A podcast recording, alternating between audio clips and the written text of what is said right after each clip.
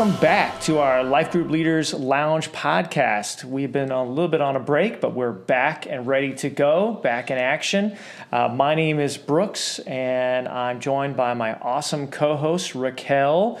What's up, Raquel? And Braden. What's up? And our special guest, Pastor Carter. Carter, welcome. Hey. Thanks for joining yeah, us today. Fun to be here. Awesome. We're glad that you're here with us. So, hey, this semester we are doing something new here at our church. Uh, we are trying to figure out a way to equip and inspire leaders Mm-hmm. to be serving in their communities and to be connecting with others outside of their life group. Um, and that's something that we've been talking about as a life group team of like, how do we help our leaders get out there and start um, serving other people really well. And so we one thing we do really well at our church is we do really good job of connecting people with God and we do a great job of developing great community within our life groups. But we've realized, man, there's something missing there. It's that outward focus. How can we get what's happening inside of our group to change the lives of people outside of our group?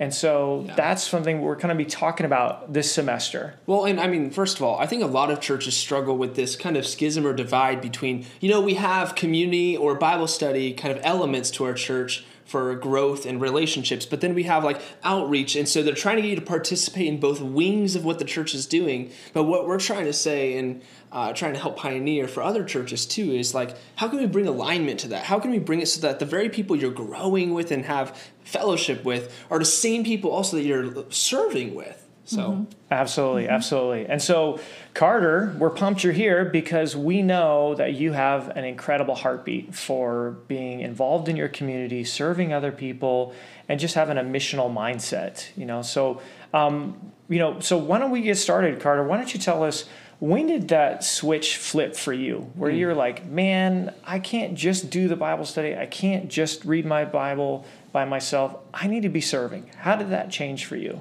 Yeah, I was sitting at a conference listening to a great speaker, an author, a guy that I- love following, Michael Frost. And uh, he asked this question that I'd never heard before. He said, If your church would have, have to suddenly shut down and close its doors, would anyone in your community even notice? Other than people in your church, would anyone even care? Would they just, they don't even know you came and went, or they're excited there's a free building now opened up? And I just got these chills in that moment. It just hit me. And he went on to talk about, you know, that's what the church used to do. I mean, back in the book of Acts and even some of the early centuries and all over Europe and these places. I mean, they didn't have government programs because the churches took care of them. When people had leprosy and, and people are quarantined, the Christians are the only ones who went in and took care of them. And, you know, they're leaving babies on the doorsteps. The Christians go take them in as orphans and care for them. And somewhere along the way, that that got lost somewhat. Uh, and you know, I, I, I like to say sometimes it can be easy for churches to act more like a country club, where you know it's just the members that are there love it and pay their dues and hope to get their membership benefits, and that's just such a far cry from what you read in Acts and again what the church used to be. So I was just driven with this. Man, we have to add value to our community, Yeah. and we can, we still can, you know. And so, so how, how do we do that? How do we be a place where the schools would really miss you, and the local musicians would miss you, and the people that are struggling with divorce or grief or going through addictions would miss you because they found healing there, and the teenagers would miss you, and the schools would, and the first responders, and the list goes on. So, just you know that that idea of uh, let's live out our t- faith tangibly. So. That's good. Yeah. Super inspirational. Um, and having the privilege of working at this campus and with you, I see that and it and it um, and we want it to trickle down through our groups. And so, why is it so valuable uh, to serve, to be the church, which you kind of just talked about, and how can that apply to groups? Why is it valuable for specifically groups to be serving? Yeah, I mean, I think I think two big things. One is it really actually accomplishes the mission of doing that, and second, that it makes your group better. So it accomplishes the mission because, well, that's how Jesus did it. He wasn't just the bottleneck for all outreach how to happen. Jesus did it. That's why. He, uh, Answer. right? Yeah, that's it. That's the all I trump gotta card. Say. Yep, Yeah, yep, right. yep. Yeah, but you know, he's all about multiplication. He didn't say everything has to run through me. He sent out the 72 in pairs, mini groups, I guess, mm. and uh, you know, let them do all the serving. And so by the time he uh, left at the end of the Gospels, he didn't leave behind all that many people, but he left behind uh, groups of people that could go and do this and multiply it into others. And so, how that plays out at the church level is, you know, we all work super hard to plan outreaches our campus, and man, you could get probably one or two a month. You're really working hard, maybe two a month. You'd be pretty tired, but you know, and so you could get man 12 to 24 kind of things done in the year. That's incredible. Not a lot of mm-hmm. churches are doing that. But if you got all 100 life groups here, doing it a few mm-hmm. times a year, wow. you'd be averaging like one a day eventually just by groups yeah. of people do it together. So it's just the power of multiplication yeah. exponential.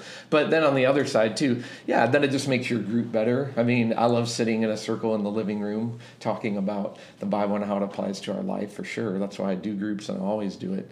But if that's all we ever do, then then we're just making Christians that are just smarter and risk becoming a little more inward focused. And so when your groups are out serving together, now it you know it, it drives how closely connected they are as people mm. in the hmm. military. You know, yeah. I mean, when you're in the trenches with someone, man, yes. there's a whole different bond. Than we've had a lot of good discussions together. Yeah.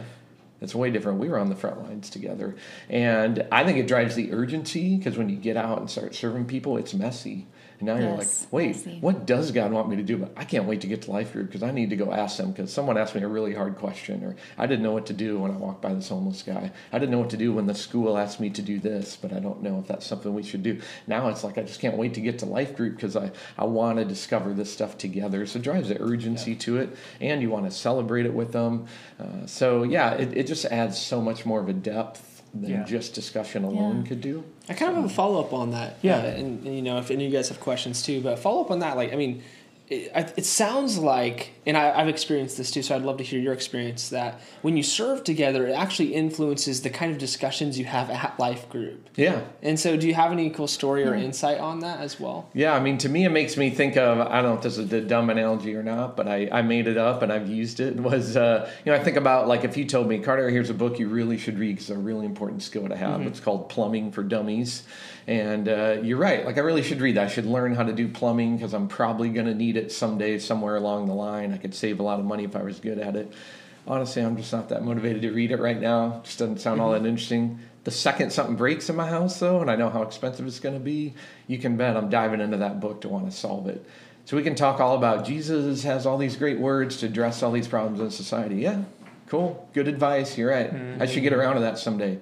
But when I'm out facing it, yeah, now it's like I need this, man. I got to get into it. And yeah. so, mm-hmm. yeah, I've seen it, you know, influence the discussions. I mean, we've had a lot of good discussions in some different groups I'm in about like, okay, well, what what would Jesus do with all the homeless around our town? Mm-hmm. Would he hand out money to every single one of them? Would he ignore them all? Would he just share the gospel and not do anything to meet physical needs? What would you do? because our people genuinely wrestle with that and yeah. feel guilty no matter what they end up doing. So, what would Jesus do? So we have these kind of you know in depth right kind of discussions, or you know, hey, you know, someone's going to throw a, a, neighborhood barbecue, and you know, hey, like you know, can we have alcohol at it? Can I play secular music? Is it okay to? Had someone ask, okay to like do a party, but I don't pray at all the whole time they're there. Like, did God still use it? Yeah, yeah, right. These are great mm-hmm. discussions. Mm-hmm. So, yeah. yeah. I, I feel like uh, as you're talking, Carter, about like the, the benefits of serving a group, I was thinking back my last semester. One of the benefits that we saw was that it became a glue for us. To you know, we've been meeting in our life group for almost for some of us almost two years together, and then when we served together, there was something different that happened. Mm-hmm. There was a, like a bonding. There was a bonding. Yeah, it was a glue effect that happened where after we got done serving together, it just went in a different level with us and I, I loved it. What's that saying? Like the family that plays together stays together. Life yeah. that yeah, serves yeah. together, right? stays, stays together. together. Yeah, no, it's true. It's true. Uh, there's so many benefits, and maybe we could even do a whole other podcast just on the benefits of getting a group serving. But yeah, I'm just to kind of go with what you're saying, Carter. It's like when you get out there and serve, you're also opening yourself up to the Lord to see God work through you in the lives of other people. So you could talk about it and you could hear other people tell stories about it, but when you actually get out there and you're standing in front of a homeless guy mm-hmm. and you're praying to God, what should I say right now? What can I do to help this person? And then you sense in your heart God leading you man, that's that's transformational in your relationship with God. I mean, to actually see God use you, that builds you up. That that that builds your group up. So serving is just But you have life to actually changing. get to that vulnerable point first. Oh, you for know, sure. You have to make that step. Like you said, you can sit in a living room and, and talk about things. We do actually have to. Yeah, I And mean, it drives you to pray more. It drives Sure, the group to. sure. They start to be generous. They don't need some talk from a pastor to do it. Like they're like, "What am I going to do to just help this neighbor?" You know, Yeah. if, Yeah, if you're serving the local soccer team that all the people's kids in the group are on, Mm. you're coming up with the ideas together. You start praying for the parents. You realize some of them are single parents. Okay, what can we do to bless them? So now the generosity's flowing. Prayers flowing. You're discussing ideas, and yeah, none of that happens if it's just Bible study only. So And I must say, for all Yeah. of you guys who are listening, it, what the cool thing about having Pastor Carter on here, if you don't know him personally, we do, and he lives this out, guys. This is not something he just talks about. Man, eh, he is living out. He, his life is writing the book on the subject. So, just I have a lot of respect for you, man, and how you really implement this, and. Uh, how you really are for your community. And um, you know, it reminds me of something you talked about in the training. We recently had a life group leaders training. Uh, Carter Yeah. was the keynote speaker. Yeah, thank he you. did a great job. We got great feedback, and you know, you use this awesome comparison between a starfish and a spider, and I think this is so memorable. So, can you just like tell people about this? comparison? Yeah, yeah. I, I, I didn't come up with it, but I'll but I'll take it from some of the great stuff written There on you it. go. But but yeah, but if you think about uh, you know what a spider is like, that if you uh, cut off the head of a spider, uh, it instantly dies. Thank God. Yep. Right. yes. Thank you, God. It's okay. God's okay with you killing spiders. So, and uh, and then, but if you think about a starfish, I mean, how do you how do you take out a starfish? If you actually cut off, it doesn't have a head, and if you cut off one arm, and yes, this is true science fact of the day, it actually grows a whole new starfish, and it does that because every cell of the starfish has the full DNA of cool. the starfish really within it. And people have seen a ton of examples of this. Uh, businesses where it's like, you know, the founder was this incredible guy. And when he's gone, the business just starts to fail, right? Because eventually people retire and happens in church world sadly sometimes when pastors are either failing morally or just decide to retire and now the church is never as impactful you cut off the head and it's gone but you think about the things that have done really well in the world like the internet um, there's no head to cut off. Mm-hmm. I mean, the internet, there's no president of the internet, there's no headquarters. It just, because it exists in ways that are hard to explain right now, but it exists on all these separate kind of nodes and they can carry it. So I think about with Jesus, if Jesus had built it, I mean, obviously the church is built on him, he's the cornerstone, but ministry and being the kingdom, he doesn't have to be here in the flesh and blood to do it. Otherwise, as soon as he floated up into heaven at the beginning of Acts, like, well, that's it. Guess ministry died. Jesus isn't here anymore to do it.